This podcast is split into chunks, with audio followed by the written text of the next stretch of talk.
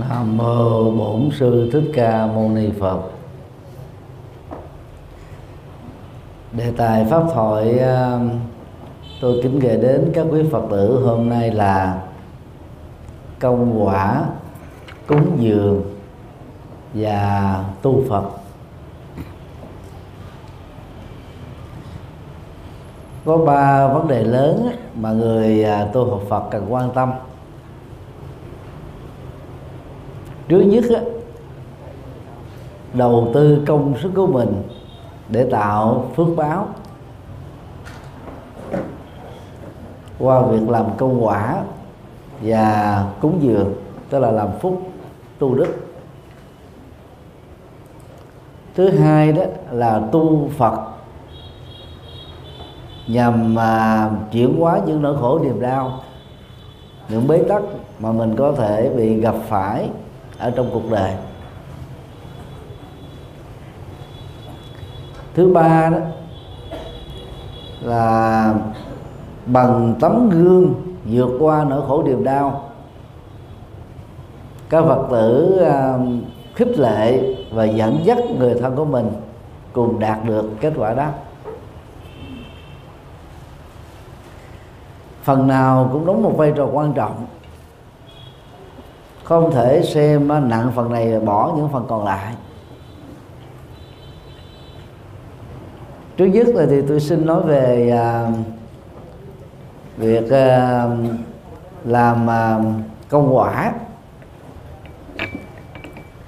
Với một cái ý nghĩa mang lại à, lợi ích lớn cho những người à, phát tâm làm công việc đó. Ở đây có phật tử nào à, nghe đến tên của trưởng lão hòa thượng thích thiện hòa không? À, các phật tử lớn tuổi thì nó có. Còn lại đó thì à, im re. Thì hòa thượng uh, viên tịch về cõi phật nay cũng đã hơn ba chục năm rồi. Năm 1979 cho nên chỉ có phật tử lớn tôi mới biết. Trưởng lão hòa thượng thích thiện hòa là trụ trì của chùa ấn quang, ngôi chùa lịch sử, đóng vai trò quan trọng trong việc phát triển phật giáo, cải cách phật giáo trong thời cận hiện đại. Hòa thượng um, được à, giáo hội lúc bấy giờ suy tôn làm phó pháp chủ. Mà thuật ngữ à, trước năm 75 gọi là phó tăng thống. Giáo hội Phật giáo Việt Nam thống nhất. Đang khi ở cái ngôi vị cao như thế, mỗi ngày đó, hòa thượng thích thiện hòa đều vào cái nhà vệ sinh của chùa ấm quan quét dọn các thầy trẻ, các chú sa di ở miền bắc gọi là sư bác rất là kinh ngạc. Và tới quỳ lại hòa thượng, thưa hòa thượng rằng là, bạch ngài, hãy cho phép chúng con làm các công việc này. Ngài hãy làm công việc lớn hơn. Mà không chúng con sẽ bị ờ, tổn đức, tổn phước. Hòa thượng cười nói với các vị à, tăng sĩ trẻ rằng là các con á, có được ý nghĩ đó là rất tốt. Nhưng mà các con cũng nên nhớ rằng đó không phải chỉ có những thầy trẻ, những sư bác trẻ mới có nhu cầu làm công quả đâu. Thầy đây cũng cần phải làm công quả. Nói xong thì hòa thượng tiếp tục làm cái công việc của mình, tức là lau quét cái phòng vệ sinh thôi. Thường ở trong một căn nhà, cũng như là ở một ngôi chùa đó, nhà vệ sinh được xem là nơi gồm nhóm nhất. Chúng ta vào trong đó trong vòng mà đôi ba phút rồi đi ra. Chùa giác ngộ của tôi đó, thường thường gọi nhà vệ sinh là nhà khỏe. Lấy từ cái ý tưởng là gì? Khi mình bị bức bách cơ thể bước vào trong ờ, nhà vệ sinh. Ba chục giây hay là hai phút sau bước ra thì thấy khỏe re. Nhưng mà muốn cho cái người đi vào nhà khỏe ra được khỏe re đó thì ở trong nhà vệ sinh phải sạch. Tôi đã có cơ hội uh, thuyết giảng Phật pháp uh, tại Hoa Kỳ bốn lần sáu nước châu Âu đặc biệt là Đông Âu á ba lần. Úc Châu á hai lần. Nhật Bản hai lần. Phần lớn là khoảng à, hai tháng đến hai tháng rưỡi. Thì phải thừa nhận rằng đó nói về cái sạch khó có chỗ nào có thể sạch hơn được nước Nhật Bản. Thì tại các cái nhà vệ sinh đó, công cộng ở Nhật Bản mà tôi có dịp à, à, trên lộ trình à, hoàng pháp mà ghé ngang đó thì một cái hình ảnh rất ấn tượng đó là những cụ già gồm cụ nam cụ nữ sau khi về hưu.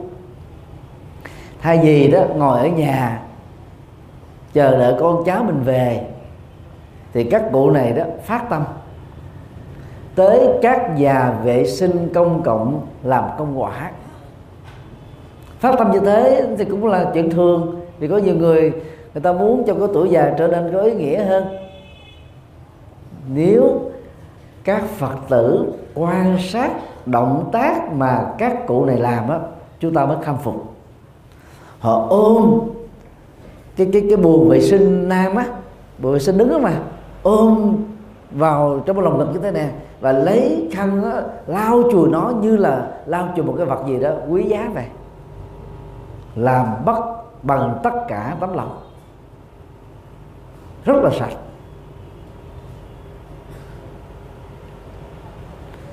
Ở các con đường từ thành thị đến nông thôn hiếm khi nào chúng ta thấy một cái mẫu rác nhỏ. Người Nhật có ý thức vệ sinh thuộc về hàng số 1 của thế giới. Hoa Kỳ không thể bằng. Đức, Pháp, Anh, Tiệp Khắc và nhiều quốc gia tiên tiến khác của châu Âu không thể bằng.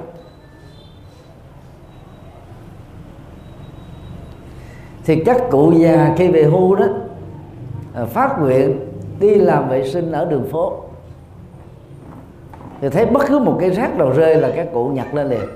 Còn tự thân á, của mỗi người nhật á người ta đều mang theo những bọc ni lông. Để trong uh, cặp táp hay là ví bóp của mình. Thay vì á, có cái nước mà mình bỏ ra bên ngoài thì người nhật đó là bỏ vào bên trong. Rồi mang các rác đó về nhà mình bỏ trong cái sọt rác của nhà mình. Cho nên đường phố của Nhật Bản là sạch sẽ về đến nông thôn. Đời sống kinh tế không cao bằng ở thành thị. Cái sạch đó vẫn là một ấn tượng rất đẹp đối với du khách trên địa cầu này. Ta thử đặt ra một câu hỏi là, cái gì đã thúc đẩy các cụ già ở Nhật Bản phát tâm làm vệ sinh công cộng mà không cần phải ăn lương?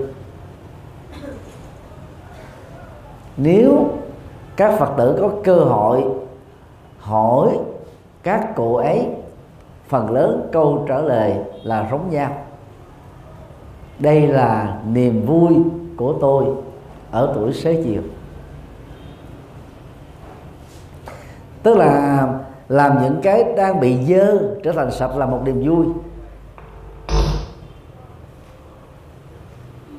Niềm vui cho những người muốn sử dụng nhà khỏe vào trong đó ra khỏe re.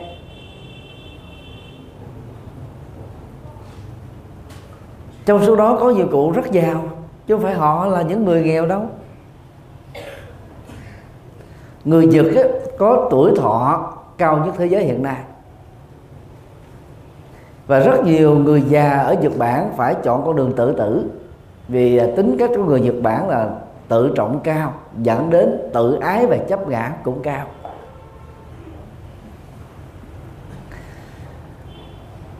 Núi ờ, phú sĩ là biểu tượng tinh thần của nhật bản. Xung quanh núi phú sĩ đó, nó có những khu rừng. Thì có một cái khu rừng nổi tiếng mà người phương tây đó đặt tên đó là suicide forest tạm dịch trong tiếng việt đó là rừng tự sát. Ở tuổi à, xế chiều, một số người à, cảm thấy à, bất lực.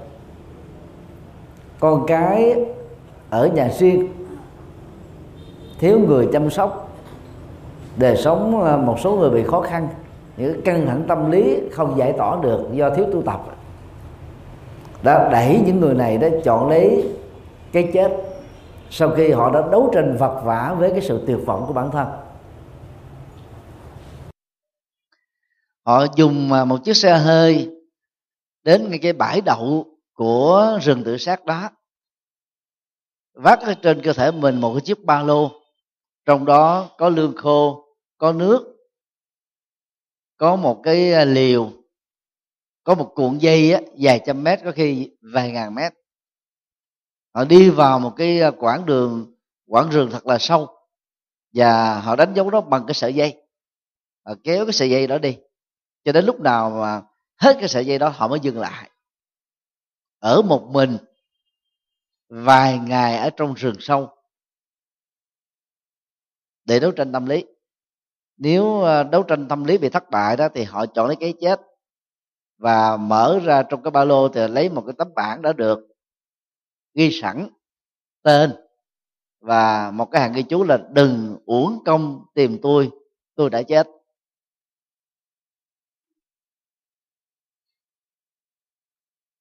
Như vậy khi mà à, con người đối diện trước cái sự cô đơn á, và trống trải lúc đó con người cảm thấy là cuộc đời này trở nên vô vị cái vô vị đó nó làm cho người ta mất đi cái à, cái tiềm năng sống, mất đi cơ hội sống và không còn một cái à, thao thức gì để sống tiếp tục nữa. Thì họ chọn lấy cái chết qua các hình thức khác nhau của tự tử. Và khu rừng đó, từ đó nổi tiếng là rừng tự sát. Những cụ già làm công quả ở các nhà vệ sinh không lương đó. Là vì các cụ không muốn kết thúc cuộc đời của mình bằng sự tự sát. Tức là làm thế nào để cho cái cuộc sống của mình trở nên có ý nghĩa hơn, ý nghĩa hơn, giá trị hơn? Hãy làm một cái việc gì đó. Thay vì buông xuôi. Phó cái cuộc sống của mình cho vận mệnh. Mà nhiều người nghĩ rằng là đen đuổi, xám xịt, không có tương lai. Như vậy hành động làm công quả, nhặt rác và quét dọn nhà vệ sinh rất là có nghĩa ích cho cuộc đời. Và không chỉ thế, còn cứu vớt được cái cuộc sống cô đơn, buồn, chán, tuyệt vọng, bế tắc của những người già.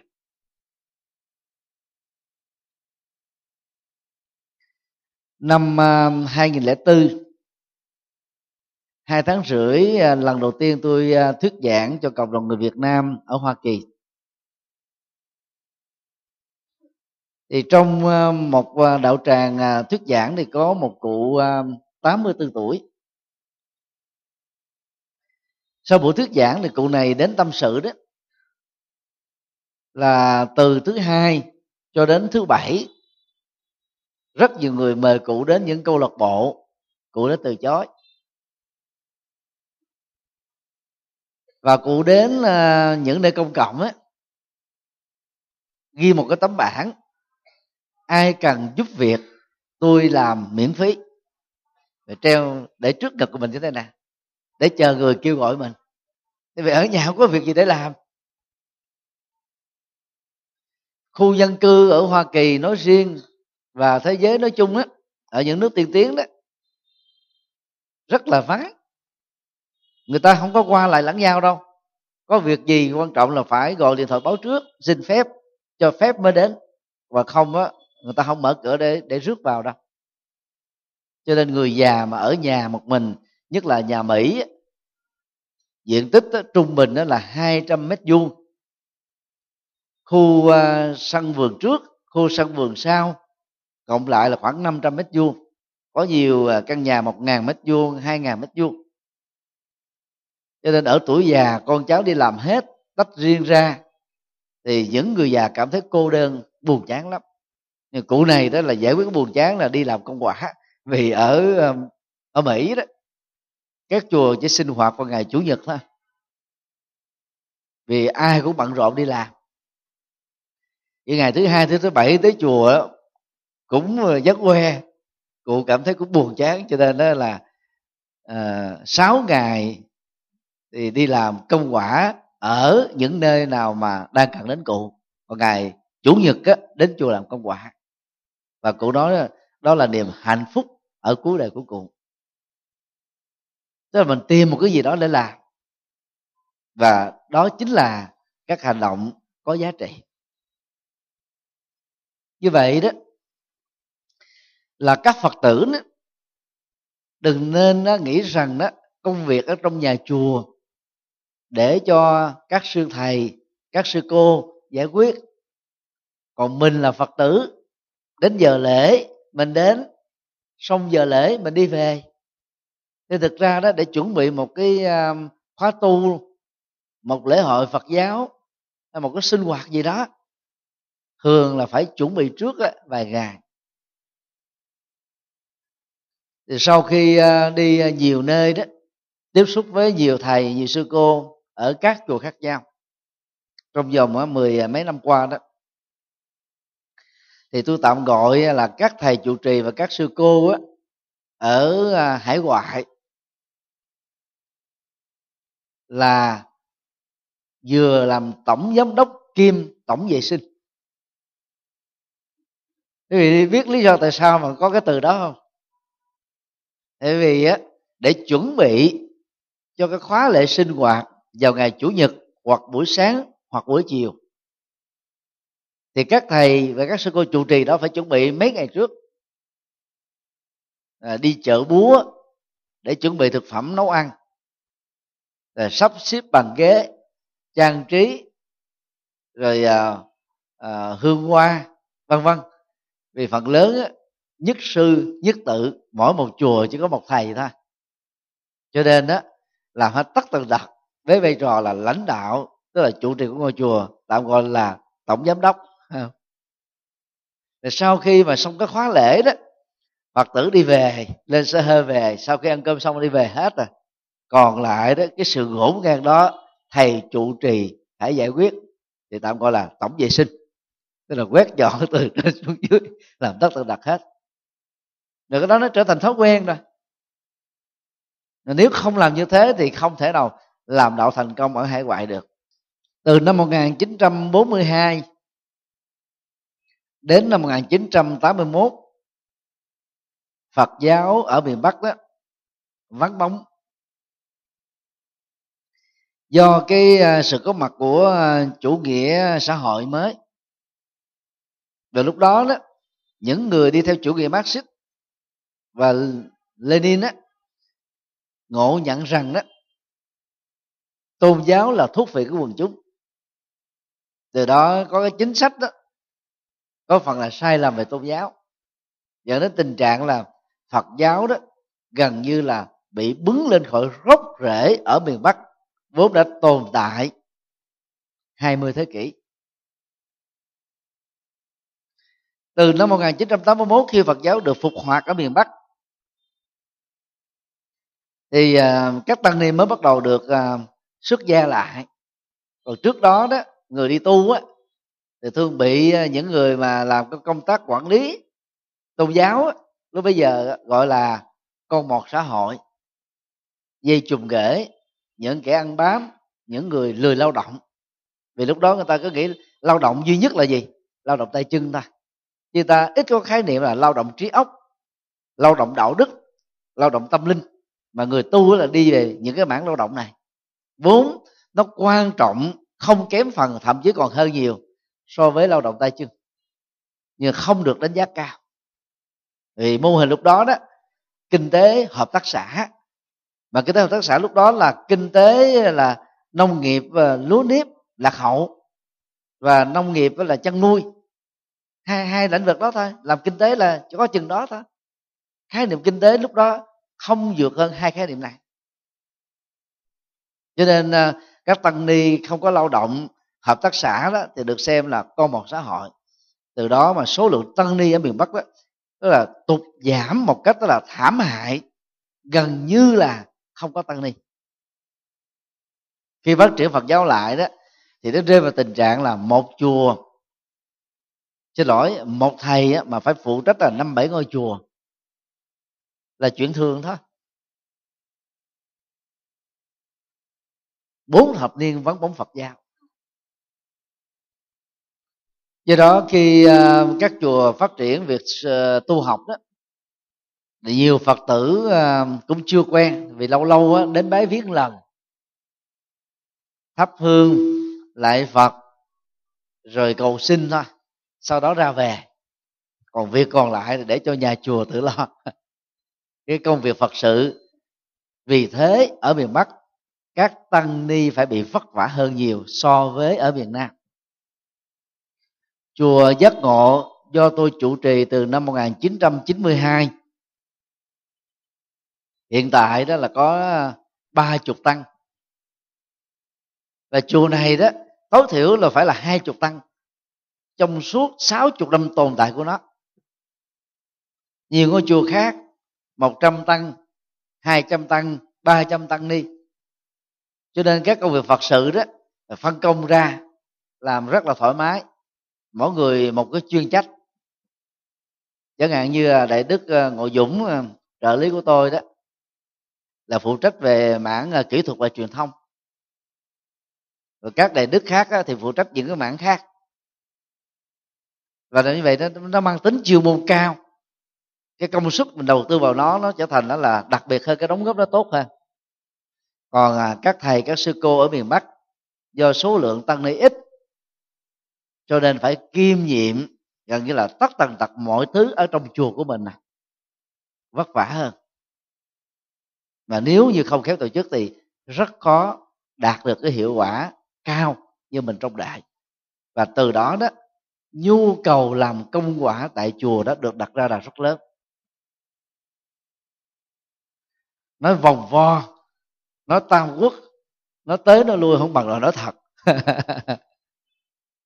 Thầy tha thiết kêu gọi các quý phật tử là hãy phát tâm đến chùa nhất là ở miền bắc làm công quả để mình phát triển ngôi chùa. Để chúng ta làm công việc đó được tốt đó, thì trước nhất đó, mỗi phật tử phải xem á, cái ngôi chùa mà mình đến sinh hoạt chính là ngôi nhà của mình. Thái độ này nó mới làm cho chúng ta sung phong tìm việc mà làm. Chứ mình tới chùa không phải là không có làm khách. Đến chùa như thể là đang trở về ngôi nhà lớn hơn của mình ngôi nhà tâm linh. Còn mình làm khách đó, mình chỉ vô uống nước nè xin lọc nè về. Được tiếp đãi nồng hậu thì đến à, tiếp tải lơ là đó thì đi chùa khác. Cái đó chúng ta không thể có phước được người nào càng đóng góp nhiều chừng nào đó, thì khi mình đến chùa, mình trở nên vô ngã chừng đó. Hài hòa chừng đó. Thì cái nhân cách của mình trở nên vĩ đại hơn. Mọi người sẽ tôn kính mình hơn. Công đức sẽ tăng trưởng nhiều hơn. Do đó, các việc ở trong nhà chùa phải xem như là việc của gia đình mình. Muốn như vậy đó thì các phật tử đó phải nối kết nhau qua hình thức đạo tràng. Có chúng trưởng, chúng phó, nhóm trưởng, nhóm phó, tổ trưởng, tổ phó. Có cái trình tự, có trật tự. Để chúng ta đó là cùng chia sẻ các công việc phật sự mà thầy của mình ở nơi chùa mà mình sinh hoạt đó có thể tin tưởng, giao cho mình hoặc mời gọi để mình có cơ hội được cánh vác quý vị có thấy à, các bác à, lớn tuổi ở nhật bản nhà vệ sinh không phải của họ đâu, mà họ trực từ sáng cho đến chiều. Họ lao quét à, cái nhà vệ sinh giống như một cái cái vật gì đó quý giá của mình vậy. Mình chỉ bắt chước được chừng khoảng ba chục phần trăm của người Phật, Nhật Bản lớn tuổi thôi, áp dụng nó vào trong các ngôi chùa. Thì không lo gì mà Phật giáo không phát triển.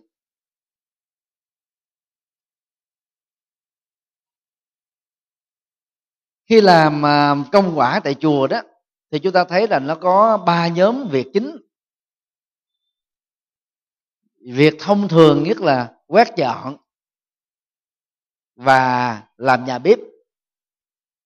Quét dọn thì gồm có bàn phật có phòng tăng có sân chùa có nhà vệ sinh. Làm bếp á, thì một ngày có à, ba buổi sáng trưa và chiều thường ở trong chùa ở miền Nam đó ăn sáng vào lúc 6 giờ sáng ăn trưa 11 giờ ăn chiều 5 giờ. Ở miền Bắc thì chắc là cái giờ giấc nó cũng à, tương tự.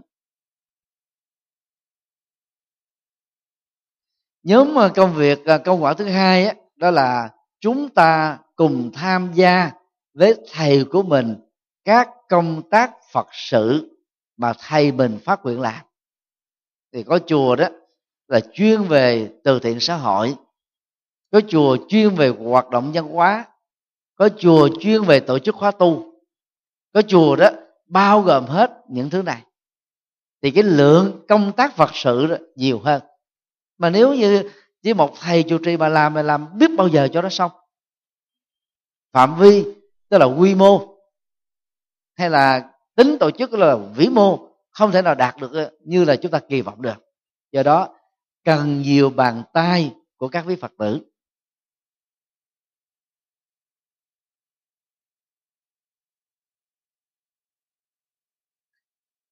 Theo tôi đó mỗi một ngôi chùa điển mẫu nên gồm có à, tám ban mà các phật tử có thể tham gia gánh vác.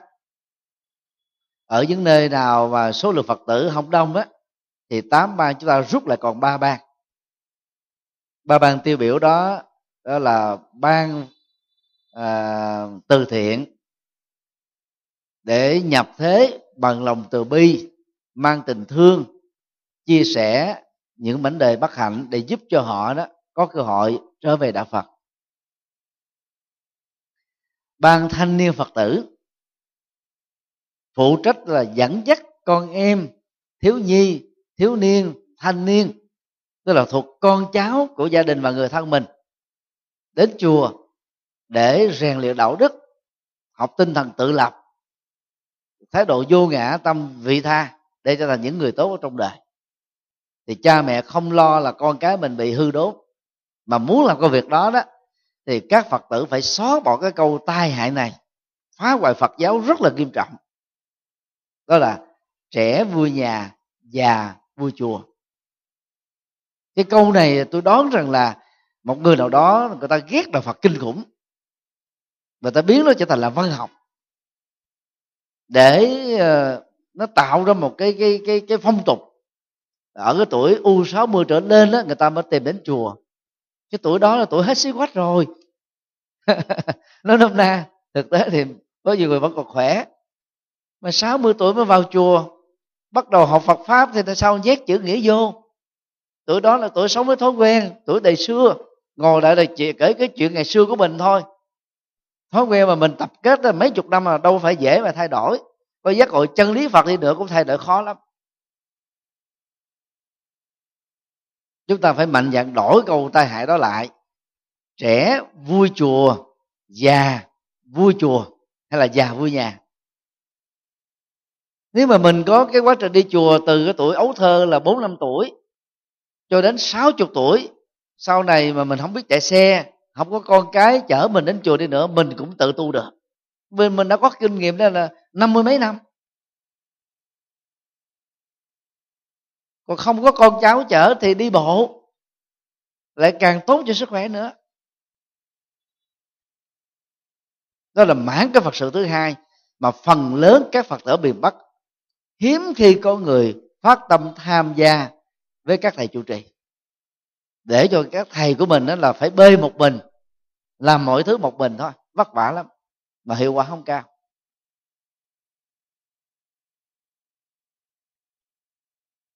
Phật sự thứ ba rất quan trọng là tổ chức khóa tu. Đó. nhờ các các khóa tu đó, các phật tử có cơ hội nghe thuyết pháp, tu tập nhiều, chuyển hóa được nỗi khổ niềm đau về thay đổi tính cách, lối sống. Cho nên người thân của mình bắt đầu thấy rằng mình là một tấm gương chói sáng nhờ đó là Phật pháp diệm mộng. Tự động đó là các ông chồng á, rất là xa lạ với văn hóa đi chùa, bắt đầu hưởng ứng và khích lệ con cái mình cùng đi theo mẹ của nó.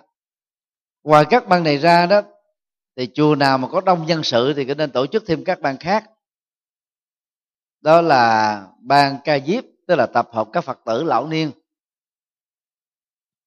ban hộ niệm tức là tập hợp các phật tử thích làm công tác tụng niệm để mỗi khi đó, có bạn đạo bị bệnh bị qua đời đó thì cùng với các thầy đến làm hộ niệm. Ban uh, dược vương tức là tập hợp với uh, y sĩ bác sĩ dược sĩ lương y để cùng tham gia các hoạt động từ thiện khám bệnh miễn phí mỗi năm vài ba lần tại chùa ban à, diệu âm á, tập hợp những người có năng khiếu ca múa sướng hát để sinh hoạt nhạc đạo trong chùa. Hiện nay ở miền bắc là có một số chùa bắt đầu làm quen rồi. Các phật tử đến chùa à, trước khóa lễ để ca một vài bài nhạc đạo. Vì ca nhạc á nó làm cho tâm mình nó thoải mái hơn trẻ trung hơn. Nội dung á mới là quan trọng. Cái chất phật đà cái chất phật á mới là quan trọng còn giai điệu nó chỉ là sự vay mượn thôi. Không sao. Và ban công quả đó là những người đó là tình nguyện làm công quả theo công nhật, hoặc là một tuần á, mình có được à, hai tiếng, ba tiếng và một ngày, hai ngày, tùy theo thời gian cho phép. Như vậy khi mà một chùa mà có đủ được tám ban vừa nêu, thì cái sức mạnh của ngôi chùa đó rất là lớn. Và cái cái hiệu ứng nhập thế của chùa đó, đó đối với cộng đồng xã hội nó cũng gia tăng. Nên thầy à, hy vọng rằng là sau buổi chia sẻ này đó các phật tử đến tình nguyện gặp à, ni sư à, đàm thu để đăng ký cho phép con làm công quả.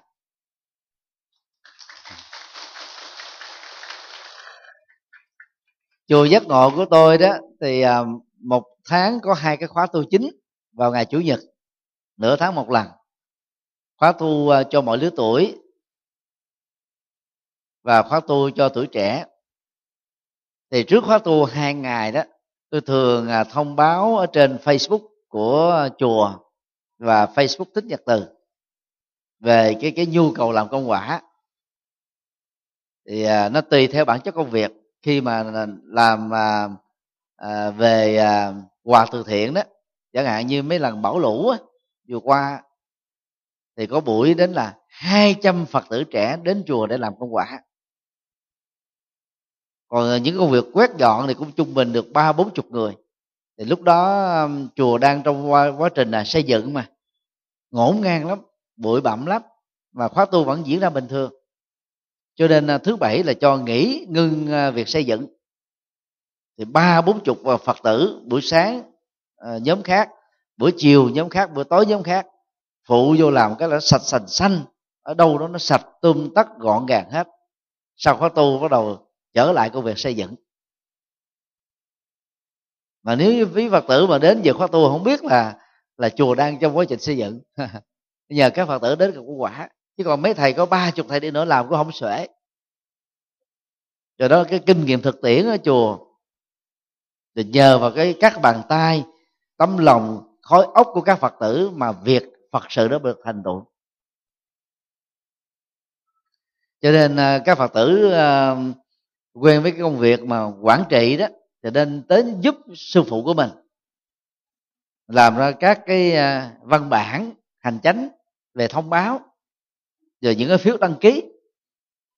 Nội dung phiếu đăng ký nó đơn giản, nó gồm những thứ này nè, tên tuổi ngày tháng năm sinh địa chỉ, điện thoại, email, sở trường, năng khiếu, nguyện vọng. Thì cứ liệt ra những cái đó đi. Và chùa, vào những cái ngày lễ lớn như là tết nè, rằm tháng giêng, rằm tháng 7 rằm tháng tư, rằm tháng 10 phật tử ở miền bắc là đến chùa đùm nượp mà. Chúng ta phát những cái phiếu này ra. Và và yêu cầu là người đi chùa gỡ lại cái phiếu đó. Chúng ta nhập vô danh bạ của chùa thì lúc đó um, chúng ta sẽ quản lý được là à, có những người có năng khiếu cắm hoa có những người năng khiếu sơn có những người có năng khiếu à, xây dựng có những người năng khiếu truyền thông có những người năng khiếu à, quay phim chụp ảnh vân vân. Tức là lãnh vực nào cũng có người có năng khiếu hết.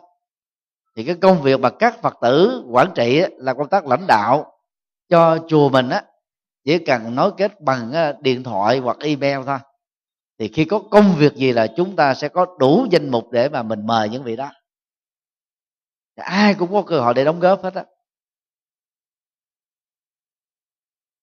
Thì bằng cách này đó, các phật sự từ từ thiện, văn hóa, giáo dục quần pháp, khóa tu của một ngôi chùa mới thành tựu được một cách mỹ mãn. Quý phật tử thấy việc này có khó không? Rất là hay. Vừa vị trả lời, không. Nếu mà không thì vô dân một vòng vỗ tay thật là lớn để làm chứ.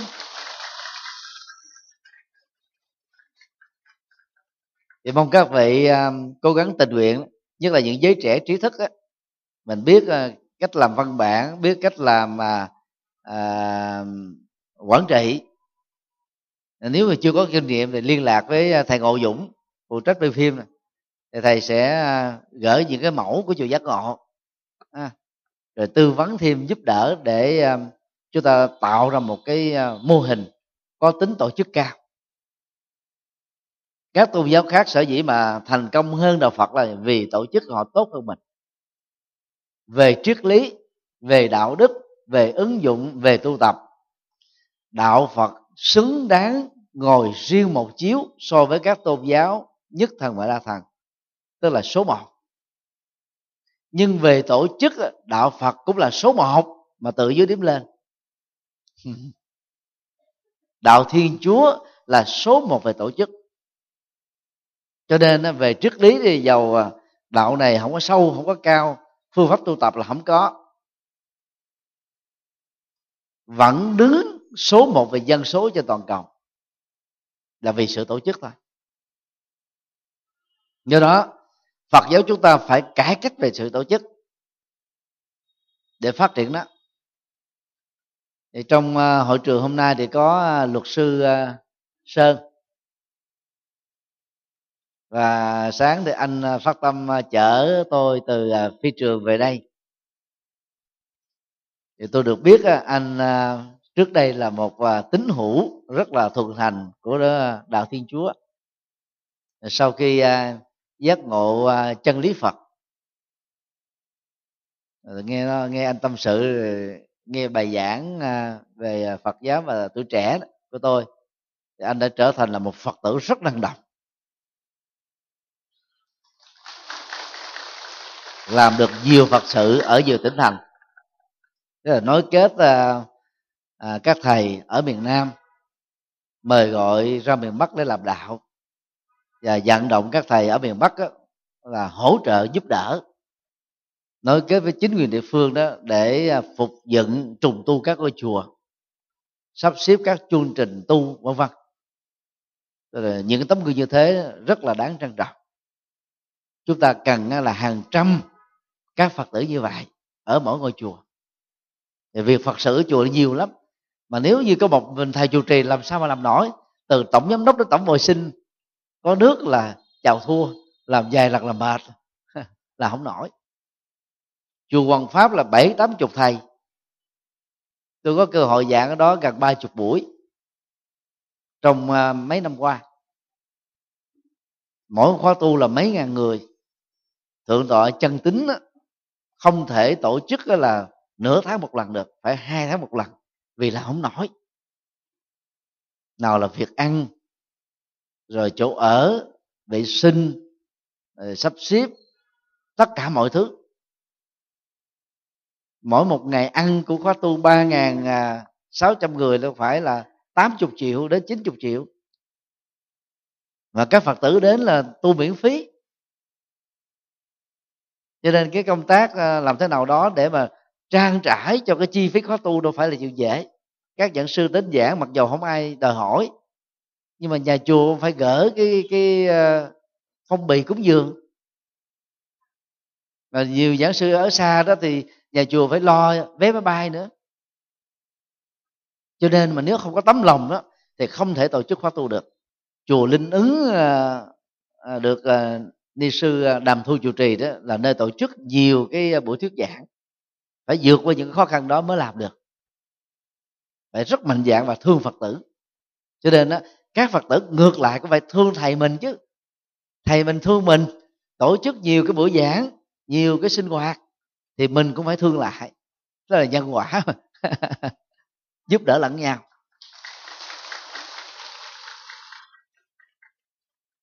Thì các phật tử uh, sinh hoạt ở chùa khác mà có mặt hôm nay hoặc là theo dõi băng giảng này trên facebook hay là uh, video về sau này đó thì cũng nên thấy cái, cái vai trò của người cư sĩ trong các phật sự qua việc làm công quả để chúng ta dự phần vào chứ đừng trở thành là phật tử ngoài cổng chùa. Chúng ta phải là phật tử ở trong chùa. Tức là xem việc chùa như việc mình tôi xin nói đến à, phần 2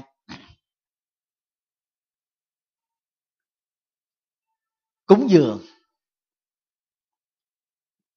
Đọc à, đúng âm à, trong hán việt là cung dưỡng. Nghĩa đen đó là cung cấp và dưỡng nuôi. Nhưng mà ở việt nam chúng ta đọc trại âm là có thể vài chục năm rồi, thậm chí là vài trăm năm rồi. Từ cung dưỡng cho thành là cúng dường cung cấp chứ không phải là cúng. Tại vì có lẽ là đó là cái giai đoạn mà phật giáo nó thiên nặng về tín ngưỡng quá. Và đặc biệt ở miền bắc á, thì cái phật giáo tín ngưỡng là nổi trội nhất phát triển mạnh hơn các hình thái còn lại của đạo phật. Đó là đạo phật triết học đạo phật xã hội học đạo phật đạo đức học đạo phật à, tu tập học và đạo phật giải thoát học và đạo phật thế giới quan, đạo phật dân sinh quan, vân vân. Đạo phật tín ngưỡng là cái mà hiện nay nó trở thành là sinh hoạt chính của các chùa. Thì đó là điều rất là đáng buồn. Những phương diện mà tôi vừa nêu về đạo phật là ít khi được chúng ta biết đến. Chúng ta chỉ biết đến đạo phật tín ngưỡng là chính thôi. Và dưới cái hình thức đạo phật tín ngưỡng đó, chúng ta tin rằng là đức phật như là một thần linh, có khả năng ban phước cho nên mình đến mình cầu phật. Mỗi khi bị tai nạn, đau khổ, bệnh tật, thất nghiệp, khó khăn, trở ngại, chướng duyên, thử thách. Và mình kỳ vọng rằng là nhờ sự gia hộ của phật đó, mọi thứ đó được bình an. Cái tác dụng tâm lý của cái lời cầu nguyện như thế này là có thật. Và cái tác dụng dẫn dắt hành động chúng ta đó về cái cõi lành, việc làm lành đó cũng có thật nhưng để biến các ước mơ đó trở thành một hiện thực đó, thì đức phật dạy chúng ta đó phải nắm nằm lòng và làm được hai thứ. Đó là tạo nhân tốt và duyên lành.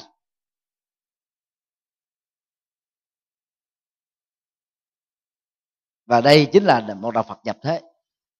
Tức là có làm và tạo những cái thuận duyên cho cái việc làm nó được phát triển, thì cái kết quả chắc chắn là nằm ở trong tầm tay của chúng ta thôi. Còn đạo phật tín ngưỡng đó thì không đi theo cái hướng đó. Chỉ đi theo cái hướng là gì? Khi nào cần á, thì chúng ta đến chùa thắp vài thẻ hương lại vài lại nhét mấy cái đồng tiền bật các bạc lẻ lên trên mâm trái cây ở cái ờ, đế tượng phật. Lấy tay của mình sờ vào tượng phật là sờ vào đầu để cầu cái sự bình an. Đây là các cái hành động nó được xem như là tập tục rất là phổ biến ở miền bắc. Nếu đức phật mà còn sống đó, và đức phật sống lại đó có nghĩa là ngài rất là buồn về những cái tập tục này. Từ bỏ cơ hội làm vua đức phật trở thành nhà minh triết giác ngộ vĩ đại nhất trong lịch sử tư tưởng của nhân loại sau đó, ngài đã cống hiến 45 năm cho đến tuổi 80 mỗi ngày trung bình ngày thuyết giảng từ 2 cho đến 5 bài kinh. Có bài ngắn, bài dài. Và mỗi một bài kinh đó được xem như một to thuốc, có chức năng đó giải quyết các vấn nạn nỗi khổ niềm đau về phương diện cảm xúc, tâm lý và hành vi ứng xử. Và các cái tòa thuốc đó đó là những bài kinh. Thì bây giờ đó chúng ta đọc kinh để cầu phúc. Rồi biến đức phật trở thành vị thần để ban phúc. Từ đó cái cái sinh hoạt tín ngưỡng nó làm cho người ta, gọi là, không có nhu cầu đến làm công quả ở chùa. Người ta cũng không cần có nhu cầu đến để à, tu phúc ở chùa bằng cách là cúng dường, bố thí, làm các phật sự. Người ta chỉ cầu thôi. Và người ta chỉ nghĩ rằng là cầu thành khẩn chừng nào là mình sẽ được là linh ứng chừng đó. À, chùa linh ứng có ý nghĩa là mọi thứ mà mình cầu nguyện nó được đó là như tội nguyện. Rất là linh. Nó ứng với cái gì mà mình mình mong mỏi. Nhưng mà rất đặc biệt ở chùa ở đây đó là phát triển về tu tập phát triển về học Phật pháp rất là mạnh ở Hà Nội.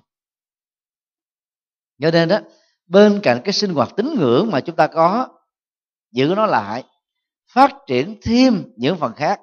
Mà cái phần nền tảng nhất ở trong ờ, sáu ba la mật, đi đầu của sáu ba la mật đó chính là bố thí và cúng dường. Trong ờ, tiếng ờ, Bali và Sanskrit, ngôn ngữ mà được Đức Phật sử dụng, thì cả hai từ này đó, nó có cùng một từ thôi. Đa na. Người trung quốc thì hơi phân biệt đối xử về đối tượng tiếp nhận, cho nên mới chia làm hai khái niệm. Bố thí là dành cho đối tượng nghèo hơn mình, lâm vào hoàn cảnh khó khăn, cần trợ giúp bởi lòng từ bi và nhân ái của người có điều kiện hơn. Còn cúng dường á, là áp dụng cho tăng ni đó là những người đạo cao, đức trọng, hạnh phúc và có giá trị hơn bản thân của người cúng chứ còn đức phật chỉ dùng cái chữ đa na thôi. Mà hiểu theo cái nghĩa hiện đại bây giờ là gì? Hiến tặng cái quyền làm chủ sở hữu đối với động sản hay bất động sản mà chúng ta đang có. Hiến tặng nó đi. Bằng tâm lòng đó là quan hỷ. Mà bây giờ mình gọi là cúng. Thì mình tặng biếu của ta. Các phật tử ờ, muốn cầu phúc cho mình về tài sản và những cái tiện ích tới cuộc sống đó thì chúng ta cần phải gieo chánh nhân. Đó là buông tài sản ra qua các hành động làm phúc. Về à, văn hóa đó thì theo đánh giá của riêng tôi người miền bắc á, không phát tâm thì thôi. Khi đã phát tâm rồi đó thì họ cúng trọn gói. Cúng to cúng lớn lắm. Mà không có tiếc cái gì hết á. Cho nên có nhiều ngôi chùa được các phật tử miền bắc và bắc trung bộ phát tâm mà trùng tu đó. Có người là làm trọn gói. Có người là, là chọn một phần ba hay là một phần tư. Còn ở miền nam đó từ sài gòn cho đến mũi cà mau đó thì không có văn hóa đó thì có ờ, nhiều bàn tay cùng góp vào. Có người cúng ngói ờ, có người ờ, cúng gạch, có người cúng cái này, cúng xi măng, cúng sắt, có người cúng công có người cúng rau quả cũ. ít khi nào có người cúng cái khoản tiền lớn lắm. Gom cái cái cái tập thể, nhiều người cúng mới tạo ra một cái khoản tiền để làm một cái phật sự cho một ngôi chùa.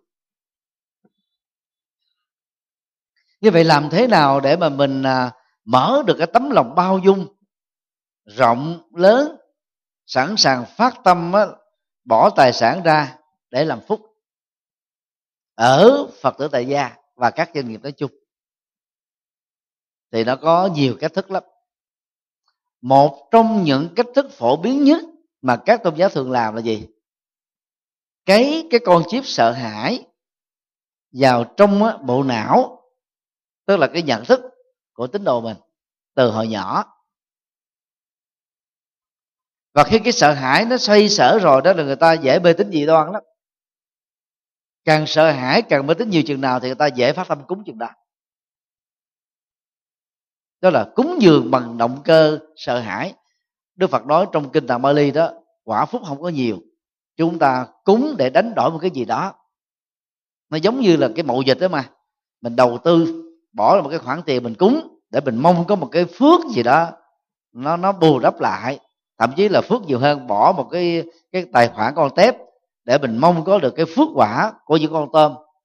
Đó, đó là cái mặc cả về nhân quả. Hoặc là mình bỏ một khoản tiền ra để mình tìm lấy cái sự bình an. Đánh đổi với nhau. Thì những người nào phát tâm cúng dường dưới động cơ của nỗi sợ hãi như vậy đó thì thường đó là làm cái công việc của nó là nó có tính nhất thời thôi. Ở cái cơ sở ờ, thờ tự tôn giáo nào biết đánh vào cái cái cái cái cái cái nỗi sợ hãi ở tâm thức của người đó thì người ta dễ phát tâm cúng. Ví dụ như là hoạt động uh, uh, tứ phủ uh, qua hình thức uh, linh đồng á rồi những à, gia đình giàu có, các thương gia người ta có thể bỏ ra là hàng tỷ, hàng trăm triệu để mong cái sự bình an, phước lộc đến gia đình mình. Nên khi các cái việc nghĩa lệ cho cuộc đời và nhân sinh đó, thì lúc người ta không có bận tâm đến. Cái việc cúng như vậy thì nó không có phước quả. Tức là do mình sợ mà mình làm. Còn cái khoản tiền đó, nó nó phục vụ cho lợi ích cái cộng đồng như thế nào thì thì không ai biết được cái lợi ích đó nó không có lớn. Do đó trong ờ, kinh đó, đức phật không có khích lệ chúng ta là làm một việc lành từ động cơ sợ hãi. Cái gì tạo cho ta sợ hãi? Đức phật trả lời do thiếu hiểu biết. Thường đức phật gọi là vô minh. Mình càng thiếu hiểu biết chừng nào đó chúng ta càng sợ chừng đó. Có kiến thức nhiều chừng nào thì nỗi sợ nó hết. Tại sao ban ngày chúng ta không sợ ma? Vì mình thấy rõ dưới tác động của ánh sáng mặt trời con người à, con vật sự việc tình huống nó diễn ra hết đó, cho nên chúng ta không có cảm giác sợ. Nhưng mà khi đêm xuống đó thì ánh sáng không còn nữa chúng ta phải sử dụng đèn. Ngày xưa là đuốc đèn cày bây giờ là đèn điện. Thì chỗ nào mà không có cái phủ trùm của ánh sáng là chúng ta bắt đầu có cảm giác sợ. Đến chỗ đó bắt đầu mình sợ ma lá cây xào xạc bắt đầu ờ, hình dung là ma nó đang núp chỗ này, ma đang rình chỗ nọ, ma đang theo bám mình. Chứ còn ban ngày mình có nghĩ như thế đâu. Thậm chí ở ban ngày, mình ra cái nghĩa trang mình cũng không có sợ nữa. Nhưng ban đêm không dám ra. Như vậy đó, bóng tối nó làm cho chúng ta sợ. Và nếu mình à, hiểu theo cái nghĩa triết lý đó, bóng tối là vô minh. Nhưng người nào sống ở trong bóng tối vô minh đó, thì cái cảm giác sợ thường xuyên, sợ thường trực nó diễn ra do đó chúng ta làm để mưu cầu cái sự bình an ta. Thì cái này đó, cái kết quả đó là gì? Sự chấn an. Thế mình bỏ bỏ ra một cái khoản tiền nào đó để mình tạo ra một cái tâm lý chấn an tạm thời thôi nó không phải là giải pháp. Để bố thí và cúng dường có kết quả đó, thì đức phật dạy chúng ta phải phát xuất bằng lòng từ bi. Thấy nỗi khổ niềm đau của tha nhân đó cũng là một phần tương quan với bản thân mình. Kinh tâm định quán đức phật đó là đi thêm một cái chiều sâu hơn. Ngài khuyên như thế này này các đệ tử, hãy xem tất cả những người nữ ở trong đời đã từng là bà, mẹ, cô, dì, thím, mợ, vợ, con gái, chị gái, em gái, cháu gái, chắc gái của ta ở trong một kiếp sống nào đó, kiếp quá khứ. Tương tự, hãy xem tất cả những người nam đã từng là ông, cha, chú, cậu, bác ờ, chồng, con trai, cháu trai, chắc trai, em trai, anh trai. Ở những kiếp sống trước. Và để thống nhất về cái cái quan điểm đó đó, thì ở trong kinh du lan đó, đức phật đã lại một đống xương a nan nó ngạc nhiên hỏi, tại sao ngài làm như thế? Đức phật nói là bằng thiên nhãn và túc mệnh thông đó. Ta thấy rất rõ là trong số những người mà có xương chất đóng tại đây đó, đã từng là cha của ta ở một kiếp trước. Cho nên ta lại tạ cái công đức mà cha ta, mẹ ta ở những kiếp trước đã gây dựng hạnh phúc cho ta, cho nên ta đền tạ. Chứ phải lại xuân khô với ngửa ý, ý nghĩa tín ngưỡng đâu đó là một bài học về cái lòng tri ân và đền ân. Dầu đó là cái khoảng cách đó, của những kiếp số mà những đống xương này khi còn sống đó, họ đã từng làm là là người thân và người có ơn với đức phật là, là nó trải qua nhiều kiếp số rồi đức phật vẫn trả ơn. Thì cái đó đức phật gọi là gì? Hiểu biết mà làm. Như vậy đó để một việc làm thiện có quả lành đó để phát xuất từ lòng từ bi và phát xuất từ trí tuệ. Trí tuệ hiểu hiểu năm na đó là hiểu biết, hiểu đúng về nhân quả, hiểu đúng luật pháp và làm những việc có giá trị cho cuộc đời. Do đó đó, ai phát tâm lành, bố thí, cúng dường cho chùa, cho xã hội cho hoạt động từ thiện cho những công trình công ích đó, nếu trước đây mình phát xuất từ cái nỗi sợ hãi hoặc là cầu danh thì bây giờ là phật tử rồi đó chúng ta đổi lại phát xuất bằng lòng từ bi lớn và trí tuệ lớn.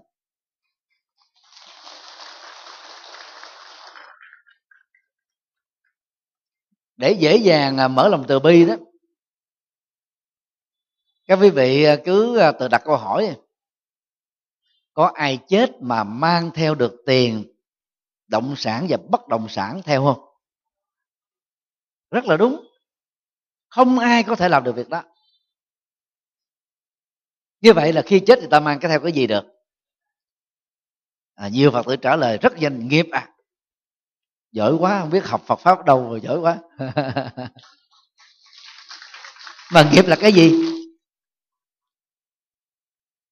Nghiệp là cái gì? À, các phật tử trả lời là các hành vi tạo tác có người nói rõ hơn là thân khẩu ý tức là ba nhóm hành vi. Nhưng mà hành động của thân làm xong rồi nó kết thúc. Như vậy là mang theo cái đó làm sao mang? Ví dụ như mình à, làm công quả quét chùa à, linh ứng nè rồi à, thắp hương trên bằng phật nè lau quét dọn nè đó là là hành động của thân. Làm ngày nào nó xong ngày đó làm lúc nào nó xong lúc đó làm sao mang mấy cái đó theo được? Bằng cách nào?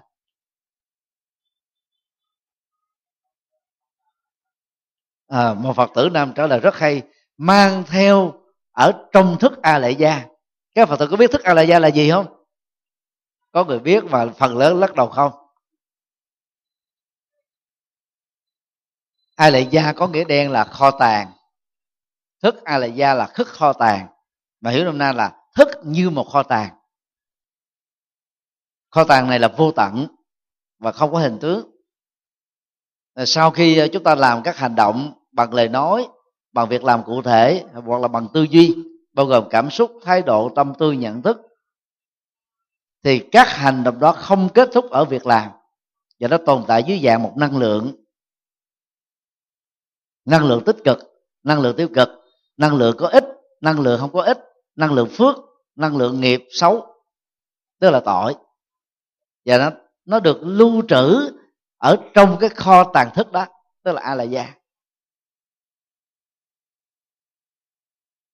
và khi mình làm xong rồi mình quên hẳn cái việc đó đi. Nhưng mà khi có một chất xúc tác đó nha thì các hạt giống này bắt đầu nó trỗi dậy nó được kích hoạt. Ở đây à, các phật tử có coi những cái chương trình à, à, thần đồng âm nhạc không? Có ai coi không? Phần lớn không, không có coi. Có ai biết Putin không? Có không? Có nhiều nói là người biết có tức là có coi những chương trình đó. Những cô bé thần đồng âm nhạc do các cái kênh truyền hình VTV và HTV phát hiện ra. Thì kiếp trước ví dụ Putin đó, năm nay là 4 tuổi rưỡi nè. Thì cách đây 5 năm rưỡi đó có một là nhân vật là nghệ sĩ nào đó qua đời và tái sinh làm cậu bé này. Cho nên đó, những cái năng lực về nghệ thuật không bắt đi. Chỉ cần cậu bé nhìn thấy một lần, cha mình đó là diễn ca ở tại một cái đám tang, cậu bé trở thành một ca sĩ. Và khi mà chương trình là VTV mở ra để mà thi, tìm kiếm nhân tài thiếu nhi đó, thì gia đình cho cậu bé đi thi, cậu bé trở thành là một ngôi sao ở miền bắc này cũng có một số ngôi sao tương tự mà thầy không có xem, nên thầy không biết tên. Cái đó gọi là thần đồng trên cuộc đời này có bao nhiêu lĩnh vực thì chúng ta có bấy nhiêu các hành thần đồng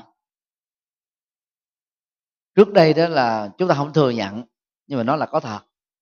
Thì bây giờ hiện tượng như thế là nhiều lắm. Do vì năng lượng nghiệp đó không mất đi sau khi hành động được thực hiện. Cho nên nó tồn tại ở trong thức kho tàng. Và khi tái sinh ra ở ba bốn tuổi đời thôi chỉ cần có một cái cái cái, cái tác động thuận lợi là các hạt giống đó bắt đầu nó trỗi dậy và làm cho người đó trở thành là thiên tài từ nhỏ. Không phải bỗng dưng mà có. Không phải do thượng đế sắp đặt. Không phải do thần linh là thương mà cho cái biệt tài đó. Mà dân gian ta thường gọi là bẩm sinh. Tức là nó có với cái cuộc sống, nó có mặt ở trong, lúc mà người đó có có mặt trong bào thai. Thực tế là nó mang từ cái kiếp sống trước. Toàn bộ những cái hạt giống nghiệp, các cái năng lượng nghiệp được tích tụ lại. Và khi mà mình hiểu được cái học thuyết nhân quả ở chiều sâu này đó, thì khi mà mình làm một việc bố thí và cúng dường đó chúng ta phải nghĩ rằng là tôi đang làm cho mình. Chỉ có người nào ngớ ngẩn lắm mà làm cho mình mà còn đi ăn gian nữa. Mà làm cho người khác mình còn ăn gian phải không? Ví dụ mình đi làm cho nhà nước, một ngày 8 giờ hưởng ờ, đồng lương ờ, là là là 5 triệu chẳng hạn, một tháng. Thì lúc nào mà mình thấy không có ship, mình ngồi ở đó, mình làm việc riêng được, mình cứ làm à. thì mình nghĩ mình làm cho nhà nước mà chứ phải việc của mình đâu. Hay là mình làm cho ông chủ nào đó, bà chủ nào đó lúc nào mà mình có thể là là, là chèn cái việc riêng vào cứ làm thôi. Nhưng mà không biết rằng đó là tất cả khi mà chúng ta làm việc làm bằng một động cơ tốt làm một động cơ chưa được tốt làm như là việc của mình hay là làm làm chỉ để mà làm á nó đều tạo ra một cái phản ứng nhân quả hết.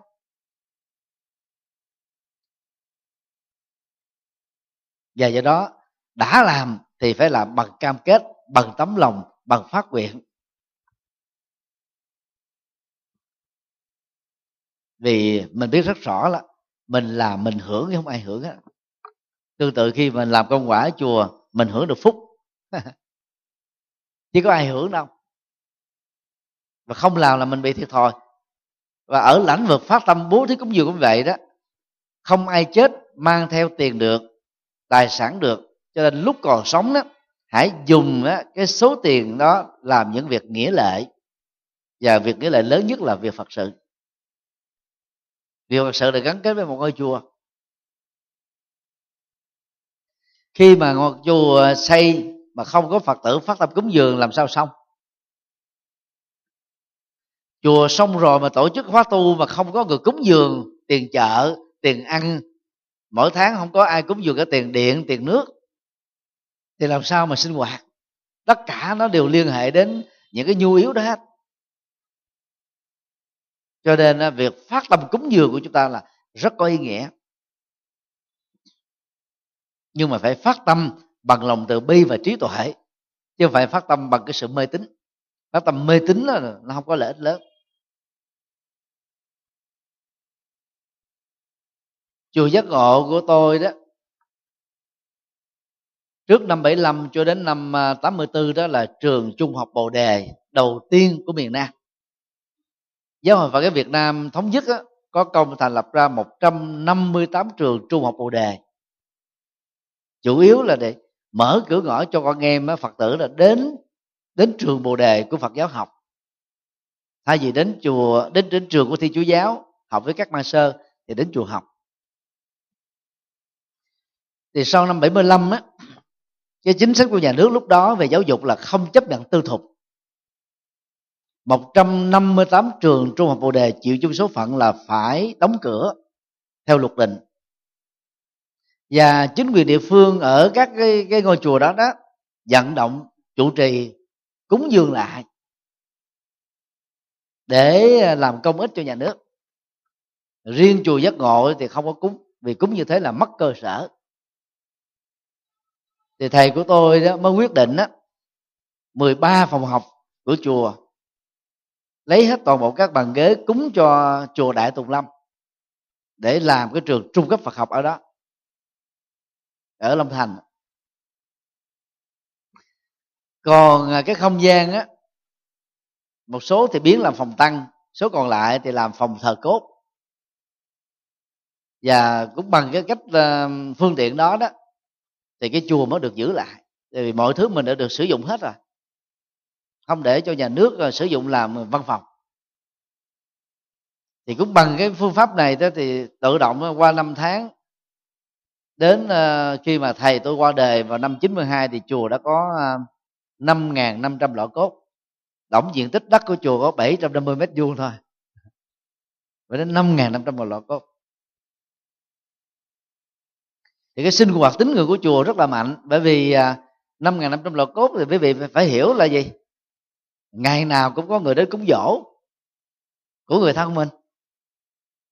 Mà khi mà chùa mà có cúng dỗ đó thì tự động cái cái cái, cái sinh hoạt phí của nhà chùa sẽ được cái cái tiền mà phật tử cúng dường trang trải cho.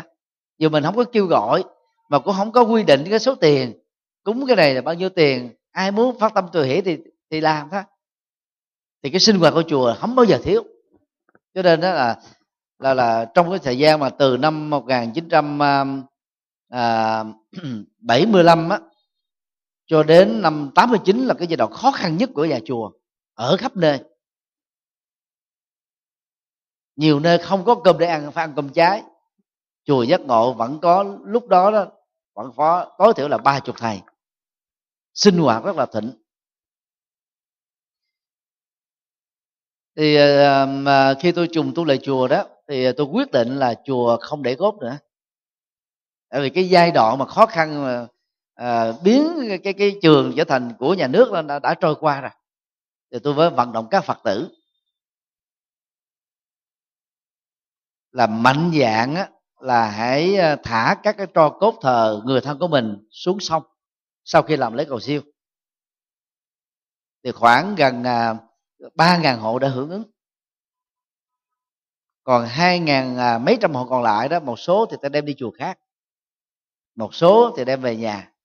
Cho nên chùa giác ngộ hiện nay là không có một lọ cốt nào hết và trong chùa tôi cũng không hề thờ một di ảnh nào của các hương linh. Vì cái tập tục đó mới tồn tại ở Việt Nam khoảng à, sáu bảy chục năm trong thời kỳ Phật giáo bị suy thoái nặng. Cho nên là chùa là nơi thờ Phật thờ Bồ Tát thờ Thánh Hiền chứ không phải là để thờ hương linh. Nhưng mà cái tín ngưỡng nó phát triển mạnh á, thì lúc đó cái suy thoái mà nó làm cho tăng ni là không có đến trường Phật học được. Tăng ni cũng bị mù chữ Phật pháp, cho nên cái sinh hoạt tín ngưỡng nó mạnh. Từ đó trở thành một cái tập tục. Thì đến lúc mà cúng tuần à, dỗ tuần thất á, thì lập bàn thờ ra, cúng xong là cắt đi. Cho nên vào chùa không thấy hình ảnh hương linh gì hết á. Khắp nơi trên thế giới đều như thế, ngoại trừ trung quốc mà việt nam ảnh hưởng theo. Là trong chùa là có thờ hương linh nhưng mà trung quốc là chùa ta rộng ta có cái cái linh đường riêng ta có cái địa tạng đường để thờ hương linh. Còn cái, phật đường đó được gọi là chánh điện thì chỉ có thờ phật. Còn chùa việt đó thì nhỏ bé và mình thờ chung á thì đôi lúc nó, nó chỉ phát triển về tín ngưỡng thôi. Thì tôi à, chuyên tổ chức khóa tu tổ chức từ thiện à, sinh hoạt văn hóa hoàng pháp. Ờ, thưa thật với các phật tử đó, các phật tử mà sinh hoạt với sự hướng dẫn của tôi đó, họ không còn mê tín dị đoan nữa. Và họ phát tâm còn nhiều hơn là những người mê tín dị đoan cúng. Tức là người ta phát tâm bằng sự hiểu biết, bằng cái sáng suốt, cúng dường cho nhà chùa. Vì ta thấy là chùa làm các việc nghĩa lợi cho nên đó là có năm á, ví dụ như năm 2016 này đó, hoạt động từ thiện của chùa giác ngộ là gần 20 tỷ.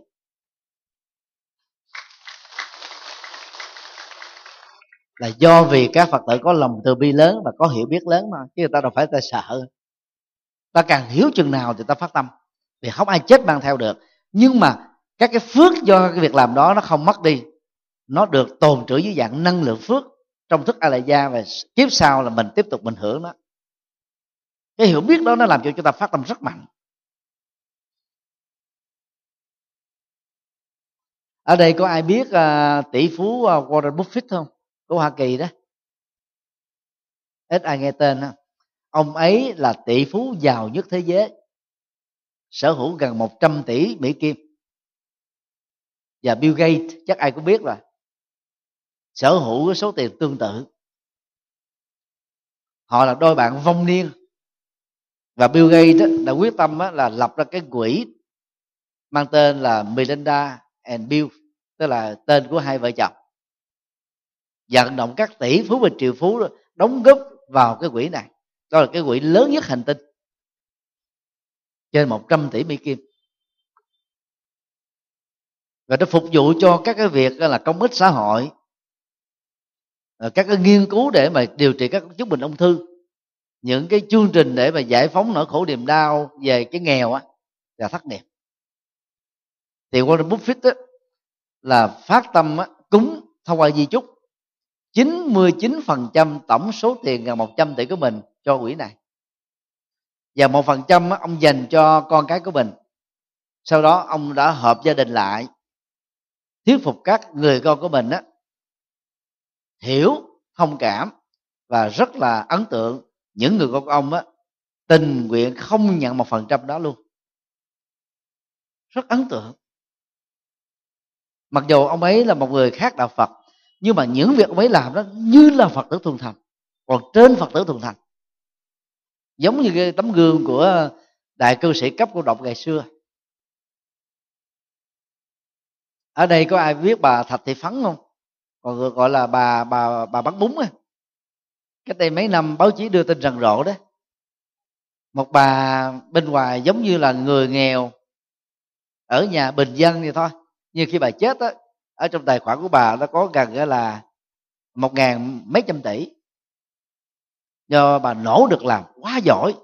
Đang khi doanh nghiệp nhà nước làm đâu là đổ nợ nó Vinalai, Vinasin và nhiều cái công ty nhà nước khác đã làm cho nợ công của Việt Nam đó là ngập đầu.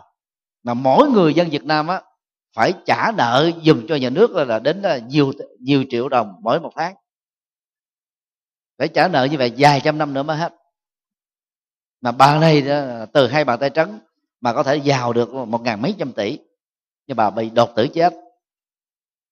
Tài sản của bà đó trở nên đó là bị tranh chấp giữa những người em ruột và đứa con con nuôi. Và cuối cùng theo luật định đó, thì toàn bộ cái gia tài lớn đó trở thành sở hữu của đứa con nuôi của bà. Nhưng không biết là cô này có làm từ thiện hay không. Thì cái cái cái toàn bộ tài sản đó nó trở thành lời vô ích à. Đối với bà bà không có hưởng được một cái phước gì hết á. Tại vì bà đâu, đâu có cho ai đâu. Chết thì không ai mang theo được. Mà khi còn sống mình không chịu làm. Đó là cái cái sự kiện mà ai cũng biết đó, chúng ta nên à, lấy đó làm tâm niệm và à, theo lời Phật dạy đó thì à, khi còn sống đó, chúng ta nhớ làm di chúc. Tốt hơn nữa là căn phân mọi thứ. À, còn á, là mỗi tháng đó mình nên dành một cái khoản tiền nhất định để làm phật sự. Tức là bố thí cúng dường. Cứ đến cái chùa nơi mà mình sinh hoạt để mình tham gia làm với thầy của mình.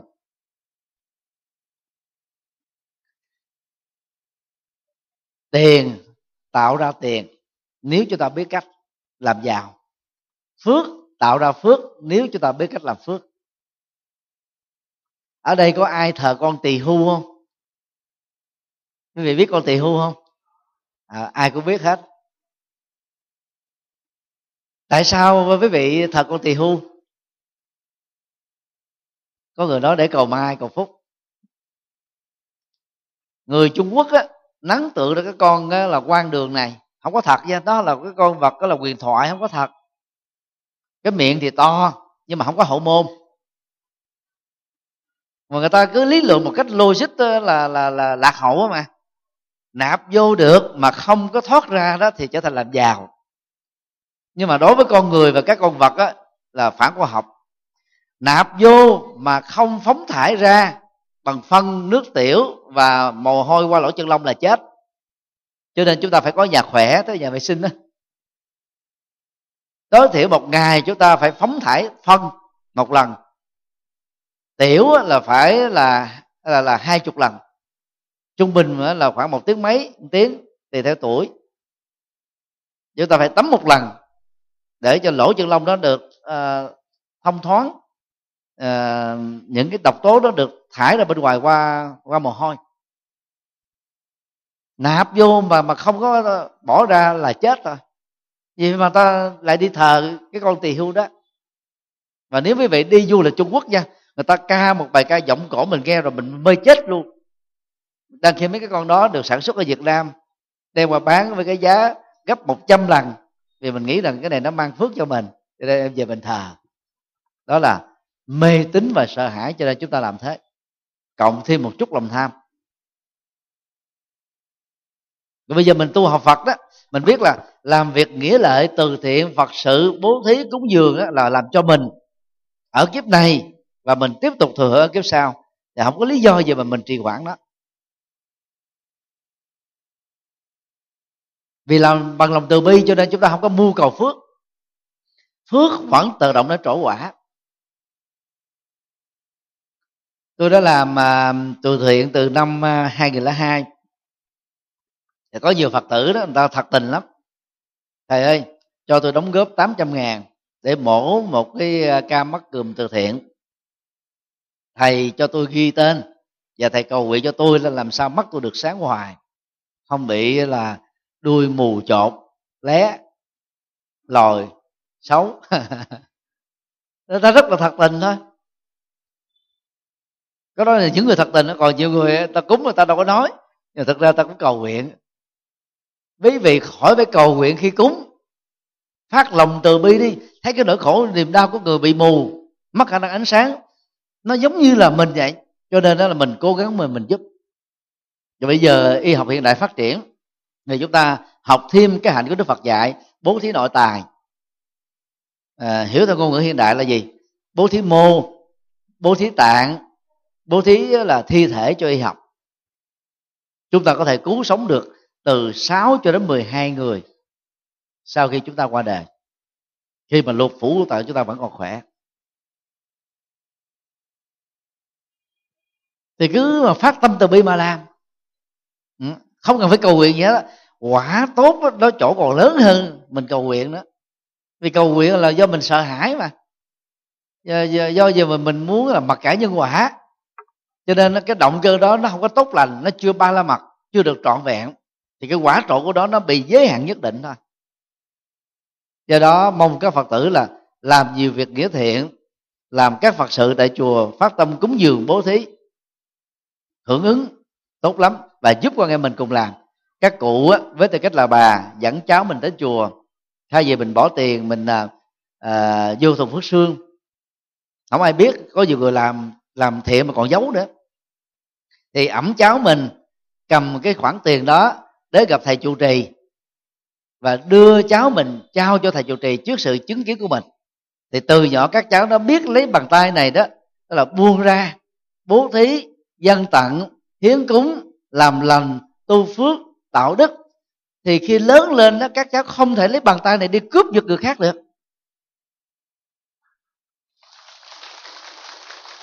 Như vậy cũng một hành động cúng dường đó chúng ta tạo ra hai cái quả phúc cùng một lúc. Thứ nhất, tiền này của mình. Cho nên mình hưởng được đó là gần như trọn vẹn nè. Mình biết tạo cái điều kiện dẫn dắt cho con cái mình phát tâm cúng dường. Đó là mình cộng thêm một cái phước cộng hưởng. Và con cái của mình á, làm được việc đó, cho nên đó chúng ta tạo cái cộng hưởng cho con em của mình.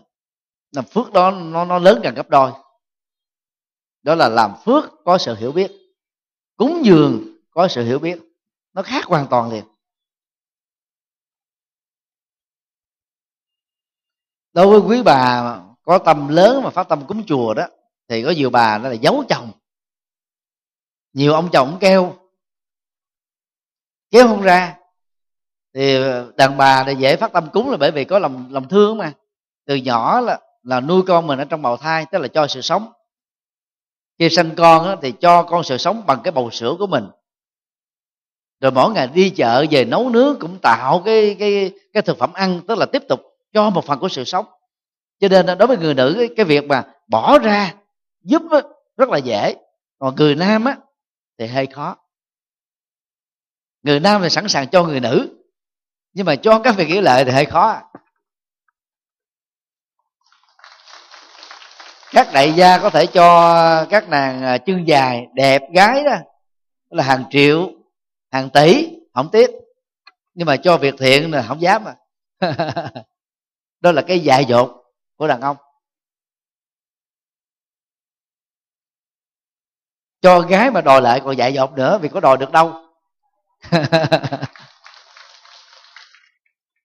Mà đang khi vợ mình đi làm từ thiện làm cúng dường thì cào nhào cằn nhằn tính từ ly từng ký từng đồng từng cắt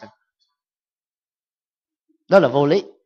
Cho nên các bà vợ phải làm sao thuyết phục chồng mình hiểu để ủng hộ cho cái việc của mình làm. Và mỗi một phật tử đi chùa đó nên vận động chồng mình đi theo. Phật tử nữ nào đó mà chưa có chồng thì dẫn bồ mình đi theo. Và đang lúc đó, mà những người bồ muốn lấy mình làm vợ đó thì mình phải ra điều kiện. Anh phải đi chùa với tôi. Anh phải trở thành phật tử. Anh hãy làm chồng tôi. Đừng có dạ dột mà nói rằng là khi trở thành vợ của đấy rồi, bằng tình yêu và lòng chân thành, tôi có thể cảm hóa được người ấy. Có mơ cũng chưa được. Quý bà nên nhớ đó, đang lúc yêu á, thì chị em phụ nữ trở thành hoa hồng của người nam khi mà trở thành là, là vợ của của một người chồng nào đó rồi đó thì trở thành cái hoa hồng héo sau vài chục năm đó, trở thành hoa hồng khô. Nó còn có tình nghĩa thôi. Có nhiều nơi cũng không có tình nghĩa luôn đó. Mà đang khi cô bồ là số một. Cho nên đó phải tận dụng cái giai đoạn mà mình là cái hoa hồng để thuyết phục cái người bình thường làm những cái việc tốt trở thành phật tử như mình.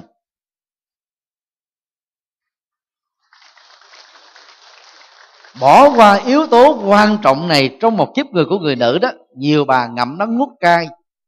Sau khi mà lấy chồng rồi mới biết là ông này nhậu rượu ông này ma túy ông này đó là thượng cẳng chân hạ cẳng tay.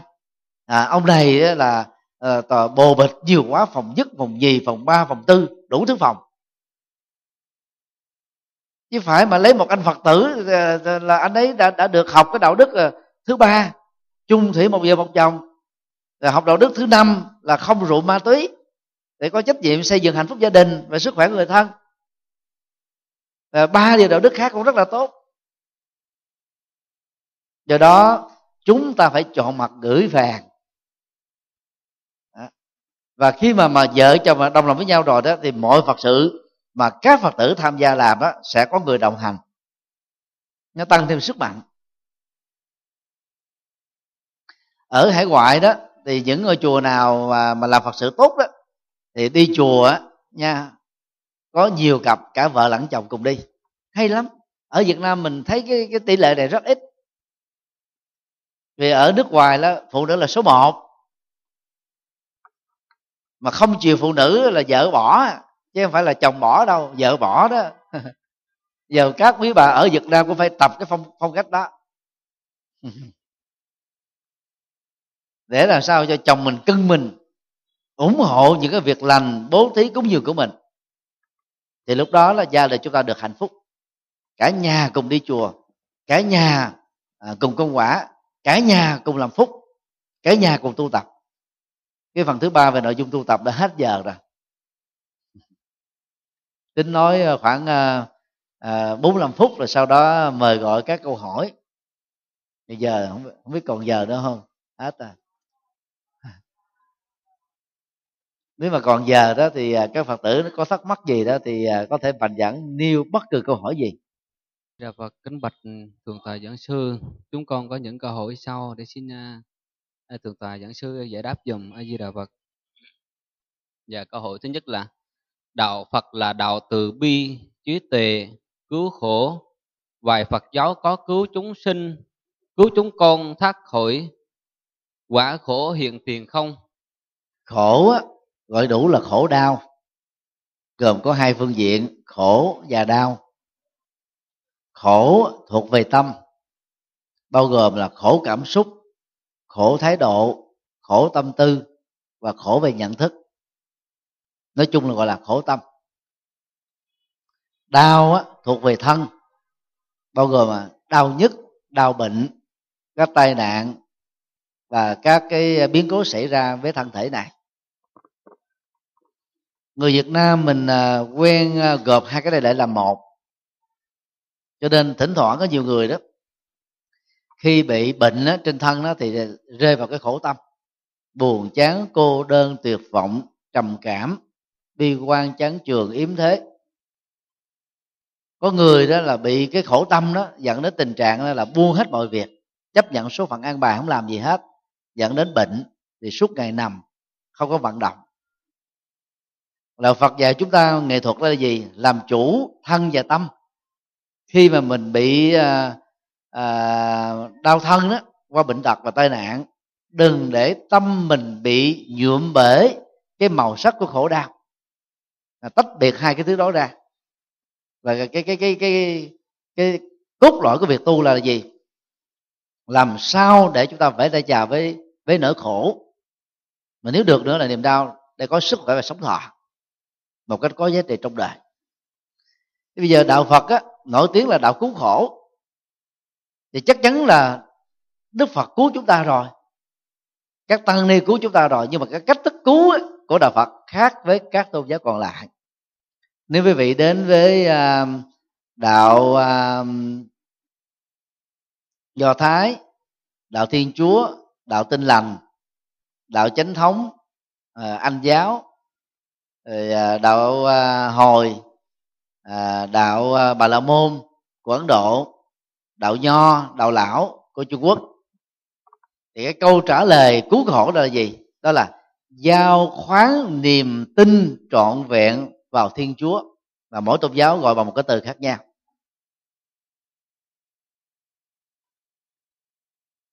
Rồi mọi việc sẽ được cứu giúp. Ờ, cái niềm tin đó, đó rất là mạnh. Người ta nhồi sọ từ à, tuổi ấu thơ này thì chúa giáo à, khá hơn chút xíu. Người ta nhấn mạnh là gì? Mỗi một cái à, khổ đau đó là giống như một cái cơ hội để chúa thử lòng mình. Một cái hoàn cảnh bất hạnh đó là một cái cái cơ hội để trải nghiệm sự thử lòng. Để ta cảm thấy là mình không có cô đơn. Và cố gắng để vượt qua. Và vượt qua như là cái cái mầu nhiệm của ơn ơn ơn cứu của Chúa. Còn đạo Phật thì không chấp nhận quan điểm đó. Thực tế thì Chúa chưa từng có mặt.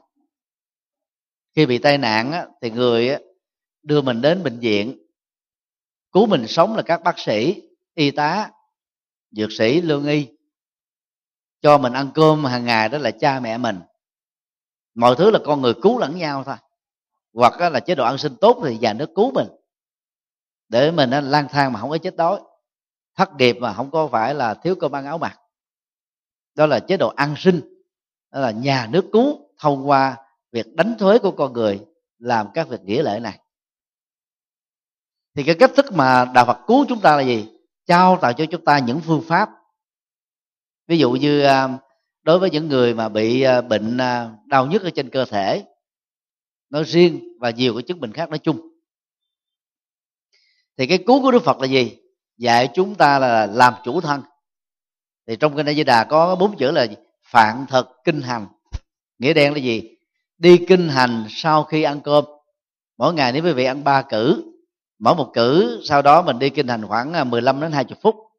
Đi tĩnh tại, không niệm mà nhẹ nhàng thư thái thoải mái thảnh thơi, thì quý vị sẽ không rơi vào những cái chứng bệnh tiêu hóa bao tử, đường ruột và rất khỏe. Rồi mỗi ngày quý vị à, lại năm chục lại thôi là vận động toàn thân. Thì làm sao có bệnh được? Không cần phải đến à, thể dục thẩm mỹ, thể dục dụng cụ. Rồi thực tập thiền để làm chủ cảm xúc. Giải phóng nỗi khổ niềm đau ra thì quý vị sẽ có một cái tâm rất là an lành, tĩnh tại, thư thái, bản lĩnh. Và đó là những cái thực tập ở trong đạo Phật có thể cứu giúp được cái cái cái bệnh của thân. Còn đối với những cái bệnh à, khổ tâm á thì à, Đức Phật đã khoanh dùng lại có bốn nhóm nguy hại nhất mà ai dướng kẹt vào nhóm nào cũng bị khổ hoặc ít hoặc nhiều. Tức là có những cái à, nỗi khổ đó, theo đức phật đó, nó phát xuất từ cái tâm tham dẫn đến phạm pháp trộm cướp giết người ngoại tình lừa đảo vân vân có những nỗi khổ niềm đau đó nó do chúng ta giận dữ dẫn đến giết người ẩu đả nói xấu uh, loại trừ uh, thương tổn xung đột khủng bố bằng lời bằng hành động uh, bằng xúi dục bằng đồng lõa bằng trực tiếp bằng gián tiếp. Có những nỗi khổ là do chúng ta bị si mê quá cho nên dẫn đến mê tín dị đoan sợ hãi cùng cực bị dẫn dắt bởi những cái cái người xấu trục lợi cũng có những nỗi khổ do chúng ta cố chấp, mà cố chấp là con đẻ của vô minh. Cho nên không lắng nghe cái hay, không học hỏi cái tốt và cuối cùng là chúng ta bị thất bại, khổ đau. Đây là bốn cái nhóm loại chính. Và đức phật cứu chúng ta bằng cách là gì? Khuyên chúng ta đó, mỗi khi đối diện trước nỗi khổ niềm đau hai gì cường điệu quá thì nỗi khổ niềm đau nó lớn hơn.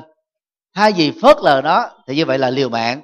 Hai gì đào tổ như thế là thiếu trách nhiệm. Đức phật khuyên chúng ta đó là hãy truy tìm đâu là nguyên nhân của nỗi khổ niềm đau mà mình đang gặp. Xác định được nguyên nhân là chúng ta giải quyết được, cứu được cái khổ đau của mình hết 50% rồi. Nhiều triệu phú, tỷ phú chết không phải vì thiếu tiền. Họ tiền rượu biển bạc mà. Nhưng mà họ chết vì đó, họ chậm phát hiện ra họ bị bệnh. Hoặc là các bác sĩ điều trị họ thất bại trong việc truy tìm cái nguyên nhân chính cho nên trị hoài không hết. Thì nỗi khổ cũng vậy nó có nguyên nhân hết. Đừng đổ lỗi cho cuộc đời. Đừng đổ lỗi cho quá khứ. Đừng đổ lỗi cho số phận. Đừng đổ lỗi vậy đó hãy sáng suốt, điềm tĩnh để tìm nó ra thôi. Nếu mình tìm không ra nổi thì đến gặp các thầy, các sư cô, nói cái bản chất, cái khổ đau của mình là cái gì? Thì cái người ngoài cuộc mà học phật nó sáng suốt hơn, sẽ chỉ cho mình được đâu là nguyên nhân chính và phương pháp để khắc phục nó. Như vậy à, nếu chúng ta học theo cái việc là phân tích nguyên nhân để kết thúc các cái quả xấu quả khổ quả đau á thì đạo phật chính là đạo cứu khổ cứu từ nhân cho đến quả. Trong kinh thì à, đức phật có lần phát biểu đó, là có ba điều ngài không thể làm được. Phần lớn các phật tử không biết cái này. Thứ nhất có thể độ rất nhiều người và độ rất nhiều chúng sinh nhưng không thể độ hết con người và không thể độ hết chúng sinh. Cái này là quy luật thôi, nó là tương đối mà. Điều hai, có thể độ được rất nhiều người, nhưng không thể độ những người không có duyên với ngài. Có nghĩa là những người đó người ta đi tôn giáo khác ta theo một cái nền triết học khác. Người ta không có đạo, tức là không có tôn giáo gì hết. Người ta cống cao ngã bạn cho mình là thông minh, mình có thể biết hết mọi thứ, mình không cần phải theo ai. Mà có những người ngu dốt quá, giải thích rồi, chỉ con đường tốt rồi cô không theo, tức là bảo thủ. Thì những người đó, đức phật có lòng từ bi cỡ nào cũng đều đành phải bó tay chấm cơm thôi.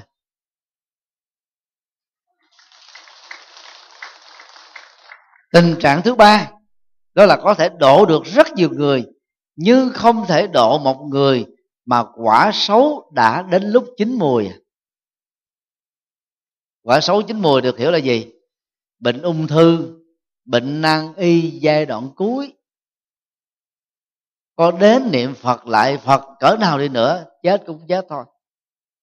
Có điều là chết trong sự bình an. Chứ không có phải khủng hoảng sợ hãi như trước đó. Gần đây thì có những cái tác phẩm như là niệm phật trị được uh, tế bào ung thư vân vân. À, thì đó là cái cường điệu thôi. Ờ, đã gọi là ung thư rồi thì là phải chết à. Có là chết chết chậm chết mau. Còn cái người có tu học phật á, là chết nhẹ nhàng. Đức phật cũng chết vì bệnh ung thư bao tử. Các phật tử nên biết điều này. Đức phật có bác sĩ riêng đó là tên là jivaka. Mỗi khi chở trời đổi gió đức phật vẫn bệnh và ngài là uống thuốc đông y của bác sĩ nổi tiếng nhất nước mặt nhật đà, đó là thần y cho nên đức phật không có ờ, giấu giếm gì những thứ này. Thì bác sĩ ta chuyên khoa về lĩnh vực đó, về sức khỏe hơn.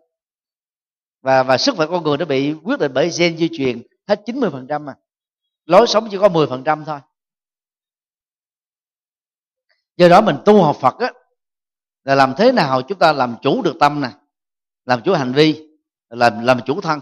Còn khi bệnh đó, thì chúng ta phải điều trị bằng bằng thuốc thang thôi cho nên đó cái quả mà chín mùi về bệnh tật mà chuẩn bị chết đó, thì chúng ta phải quan hệ mà chết thôi.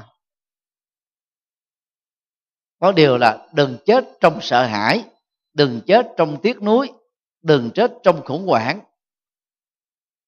Thì cái cảnh giới tái sanh đó là an lành và sự sáng tranh đó là nhanh chóng.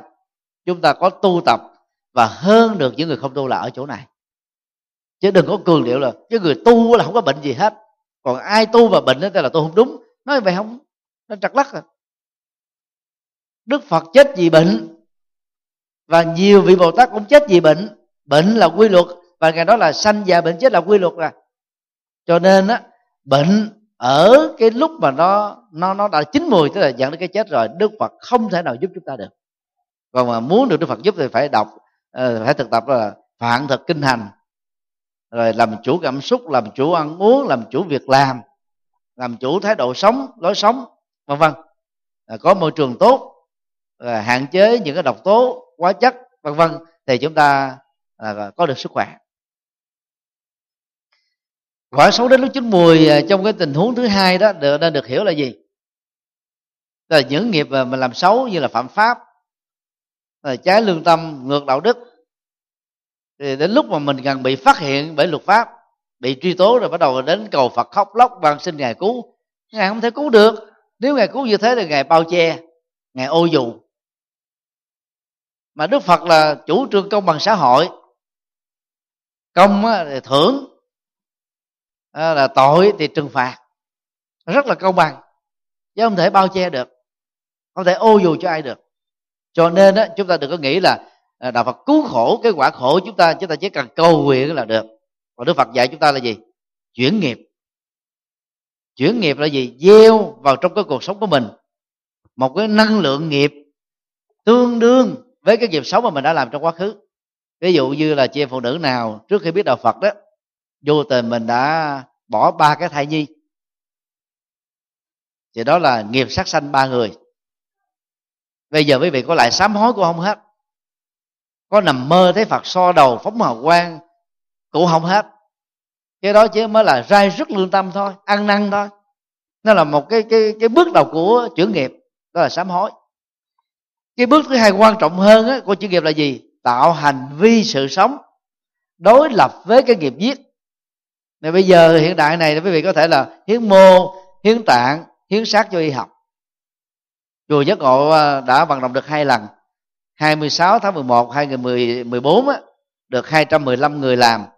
27 tháng 11 2016 à, á, thì 449 người làm. Và các chùa nên tổ chức rộng rãi. Tối nay vào lúc 7 giờ thì có chương trình trực tiếp về vấn đề hiến mô tạng và hiến xác này. Thì tôi được mời à, cùng tham gia trong chương trình. Nhưng không biết là quên là cái cái kênh nào rồi. Cái địa điểm mà à, tôi cũng không nhớ. Vì trợ lý à, làm việc trực tiếp với lại ban tổ chức đó.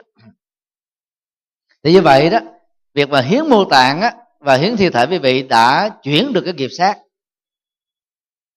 Và làm sao dẫn động người thân của mình ủng hộ cho việc đó để khi á, là mình đang hấp hối ha?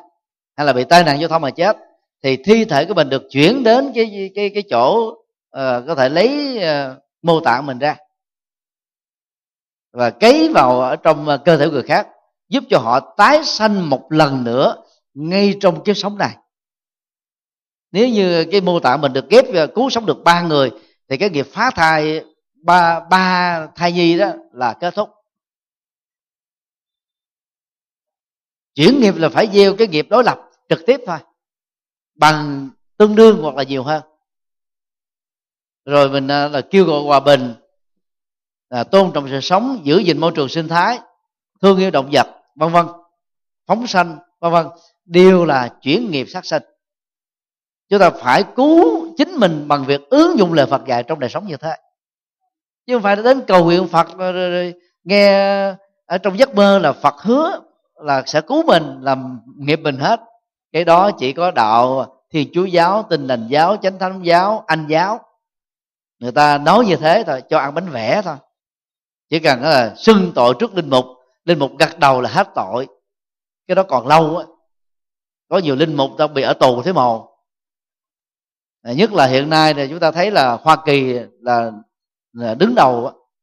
Là các ờ, linh mục hiếp dâm trẻ em là bị tố giác mà tòa thánh Vatican á mỗi năm phải bỏ ra đó là hàng trăm triệu mỹ kim để mà bồi thường cho các gia đình. Mặc dù là những nước này là phát triển mạnh về thiên chúa giáo và tinh lành đó, cũng không thể bao che được. Khắp trên thế giới người ta đang tố cáo về vấn đề đó trong 10 năm qua. Nếu mà tính hết toàn bộ trên thế giới này đó thì là Vatican là phải tốn cái tiền gọi là bồi thường á, cho các gia đình nạn nhân á, hàng trăm triệu mỹ kim. Không phải là ít. Và nhiều linh mục nhiều giám mục đã bị bỏ tù nếu tình trạng đó nặng nếu mà mà mình xưng tội với, với linh mục mà mình hết tội thì sao tại sao các linh mục đó bị ở tù? Cho nên đó là ăn bánh vẽ thôi nó là một cái giải tỏa tâm lý. À, tội của mình được người khác lắng nghe được người khác cảm thông. Nhưng vấn đề còn lại là gì? Chúng ta phải chuyển nghiệp. Các tôn giáo khác không có học thuyết chuyển nghiệp. Chỉ có dựa vào niềm tin không không đủ. Do đó tóm lại đạo phật cứu khổ và cứu được cái quả nỗi khổ niềm đau bằng cách đó là dạy chúng ta chuyển nghiệp bằng các nghiệp lành với một cái năng lực tương đương hoặc là lớn